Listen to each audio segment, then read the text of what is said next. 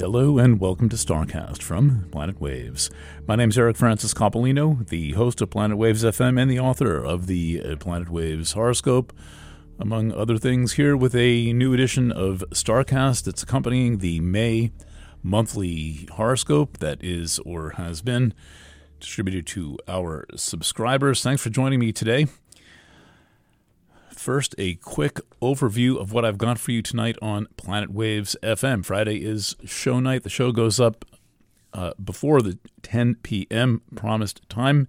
I've usually got it on the server uh, by about uh, 7:30 or 8 p.m. Actually, so a few interesting things to cover this week. Uh, first, we're looking closely at the way that the health freedom movement has sold its soul to the presidential candidacy of Robert F. Kennedy. The spectrum of people who are signing up for this is, in my view, plainly ridiculous given how many of the people know the serious problems that make it, in my view, impossible to take this person seriously as a presidential candidate or even as some kind of a health advocate or anti vaccine person. So we'll be looking at that. I'll be joined by Jeff Strahl, one of our reporters and the editor of Lockdown Times. We'll also be catching up with Christine Massey, person who I consider to be the lead story out of the entire COVID issue. She's the person who has had 213 governments, government agencies, health agencies, and health institutions admit to her that they cannot produce a sample, rather, a paper, a scientific paper showing that anyone anywhere has ever found a sample of SARS CoV 2 taken from a person. Yes, we all believe in, or some of us believe in SARS CoV 2, and we all are supposed to be following the science, but there's not one scientific paper that says conclusively that this thing actually has ever been found in a person. Quite amazing, isn't it? Uh, so we'll be hearing from Christine as well. This, I think, is her fifth or sixth or seventh appearance on the program. She could have her own show on Planet Waves if she wanted it. Okay, then uh, I I have been uh, contemplating the space alien situation. Uh, as I've reported several times, we are in this uh, phase of what I call drip disclosure. We're being told bit by bit that these things exist. New York Times article here, TV documentary there, New York Times article over there.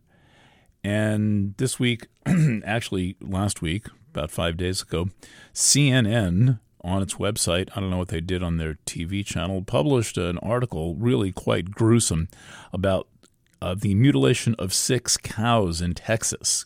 And cattle mutilation is a classic uh, alien thing that we've been hearing about basically for a generation. Nobody really understands it.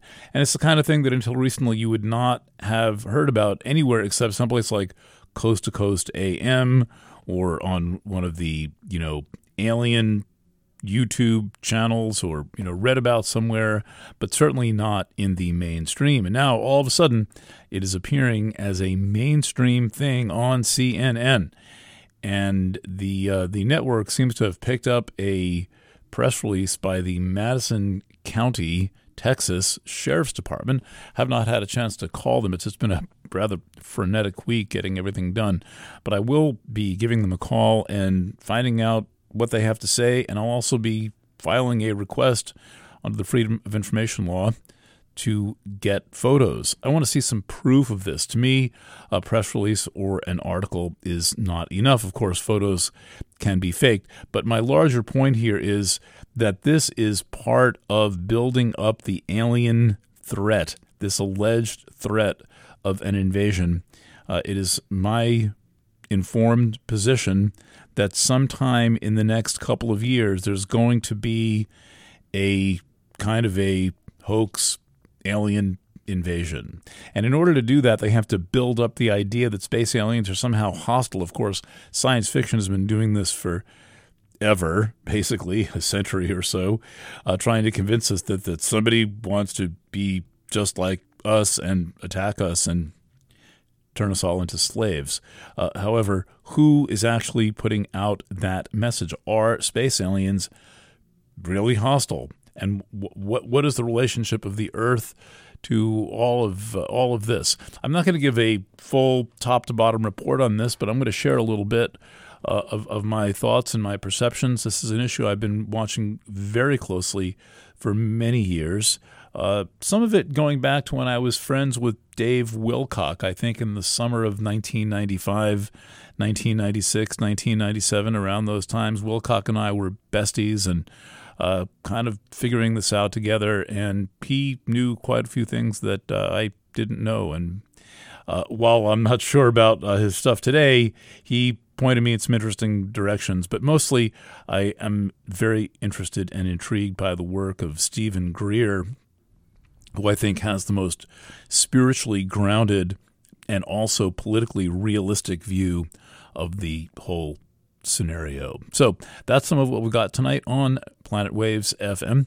Uh, let's talk a little bit about the astrology of the week. It's now Friday, and there is going to be a lunar eclipse at 1.33 p.m., 1.33.54 p.m. on Friday, May 5th, 2023. That is one week from now, so we're uh, at approximately the quarter moon at the moment. I want to tell you a little bit about that chart and what I think this thing means, and I also go over it in an article that is uh, on top of tonight's Planet Waves FM. Uh, sorry, Planet Waves weekly.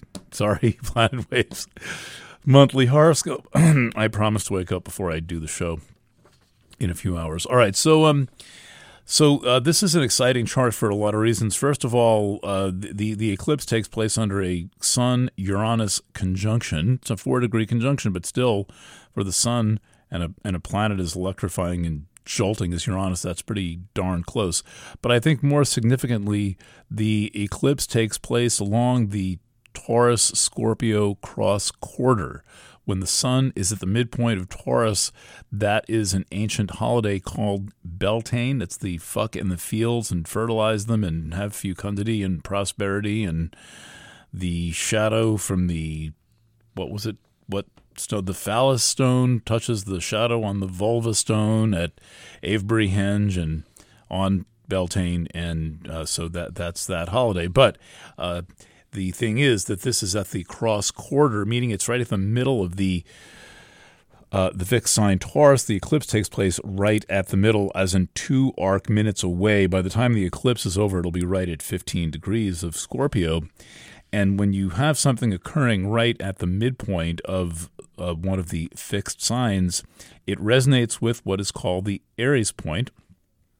The Aries point is the um, the the first degree of the zodiac. It's the location of the sun on the day of the northern hemisphere spring equinox, and so the entire zodiac is reckoned from this one point. That's the point where sidereal time resets to midnight. We've we've just been there about six weeks ago, and now at the cross quarter with uh, with the sun and the moon exactly at 15 degrees of Scorpio, there's going to be an eclipse of the moon, and this is a big thing. Uh, there have been some quite powerful Aries Points events in in the past few uh, months. The full moon, a couple of uh, moons moons ago, uh, was uh, involved with the East Palestine. Uh, train wreck that that spread dioxin, a whole bunch of other things. And by the way, I realize I have set that story aside for now. I will return to it. Uh, I set it aside right around the time I figured out that it probably was not vinyl chloride monomer in those tank cars. But I'll be back with that possibly in a special edition or uh, on a upcoming Planet Waves FM. Anyway, we stay in touch with the people of East Palestine, uh, and so uh, this uh, this this full moon in in along the Taurus Scorpio axis is one of those things that's going to get some kind of an effect. And with uh, the, the, involvement of Taurus in a number of ways, we need to watch things like value, uh, that's to say, value of the dollar, value of commodities, the, the issue of the central bank digital currency that uh, they are planning to replace money with. We won't have under under their wonderful wonderful plan. Not only will we not own anything and and not not eat tofu or prime rib, but rather worms. Yes, that's the plan. We'll eat worms, and I, I guess uh, my guitar collection will be owned by Bill Gates, and I'll just ask him to, you know, borrow my DADGAD open tuning one when I need it. Um, that uh, they they want to take money away from us, and so we've got to watch this really carefully. And you think, what the fuck are you talking about, Coppolino? They're going to take money? Yeah, this is in the plan. It's called the central bank digital currency, and the and the concept is that it will be kind of a smart currency, basically programmable. Uh, they can't really tell you what you can buy and not buy with your debit card or your American Express card, whatever you like, Diners Club. But with the central bank digital currency, they will be able to program it and uh, and and prevent people from buying anything five miles from their house or can't use this for air travel or you can't do that or you can't do that. No cocaine for you. So uh, we're watching that. So now uh, with mercury retrograde in taurus this is uh, in, uh, you know interesting and of concern as well. Mercury is very retrograde in Taurus at the moment. It'll be that way till uh, what what day? It's not. I forgot what day that Mercury station's directed. We're about halfway through Mercury retrograde. Uh, so uh, in this chart, there's a couple of interesting configurations. Let's get to the point. Uh, while my uh, talking brain wakes up, I think these may be the first words I've said all day, except for buying coffee. So, uh, the, the um, there there's a really exciting pattern in this chart. Uh, and there's a, actually a lot of really exciting patterns in the chart, and we'll, I will uh, make sure to attach it. Uh, one of them is that Venus is opposite the galactic center. So the Sun in Taurus, uh, and that highlights Venus, and Venus is looking face to face at the galactic center. Uh, that is to say that there's this uh, massive, uh, let's say, spiritual homing signal that Venus is exactly opposite. Venus is also square Neptune. This is one of those truth or lies things. Do you really feel what you feel, or are you, are you really uh, saying uh, what you know? Are you really saying what is true for you? Do you really believe uh, what you claim to believe? And uh, th- there you go. So that's and and the galactic center has a little bit of a Neptunian quality too, because with the galactic center you can you can discover something or think something and then you forget what it is right away. And you can, this has happened to me figuring out the galactic center so many times that I built it into the delineation of the galactic center that you have a revelation, spiritual, intellectual, creative, or otherwise, and then like it's gone. And Neptune has a similar property too. Neptune has a thing where it kind of shows up, then it disappears, then it shows up. You're looking right at the chart, you can't find it, it's there, but you're looking for it and you can't see it. Oh, that's very Neptune and also very GC. Now, by the way, they are in an aspect as well. That being a square, I'm describing a grand cross. So, so far, the grand cross is Venus opposite the galactic center, also the minor planet Varda, uh, named for the goddess from the Silmarillion, J.R.R. Tolkien. There's a trend these days of naming minor planets after science fiction characters and fantasy characters. I think it's a great idea, and it's partly addressing the problem that, that Mike Brown, the Eris discoverer, talked about, which is name depletion. There are nearly a million known planets orbiting our sun.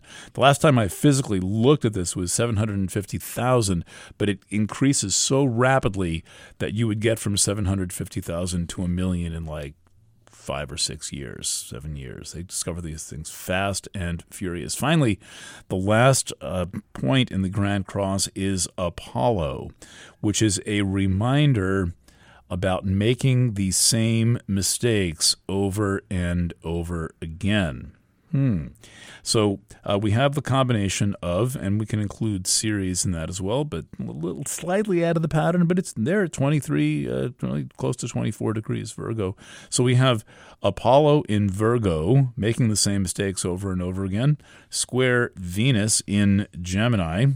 Uh, by the way, Venus is in a conjunction with Asbolus, a centaur, very intense, survival oriented. It's about a, a, a kind of um, it, it's people with a strong Asbolus signature in their chart survive all kinds of crazy things. And, uh, you know, when, when they were kids, they were like the ones hiding behind the couch while the vases flew by over their head, but never quite hit them, and had the impartiality and detachment enough to say, wow, this is really messed up. Okay, that's squared by Neptune. And then Neptune is square the galactic center and Varda.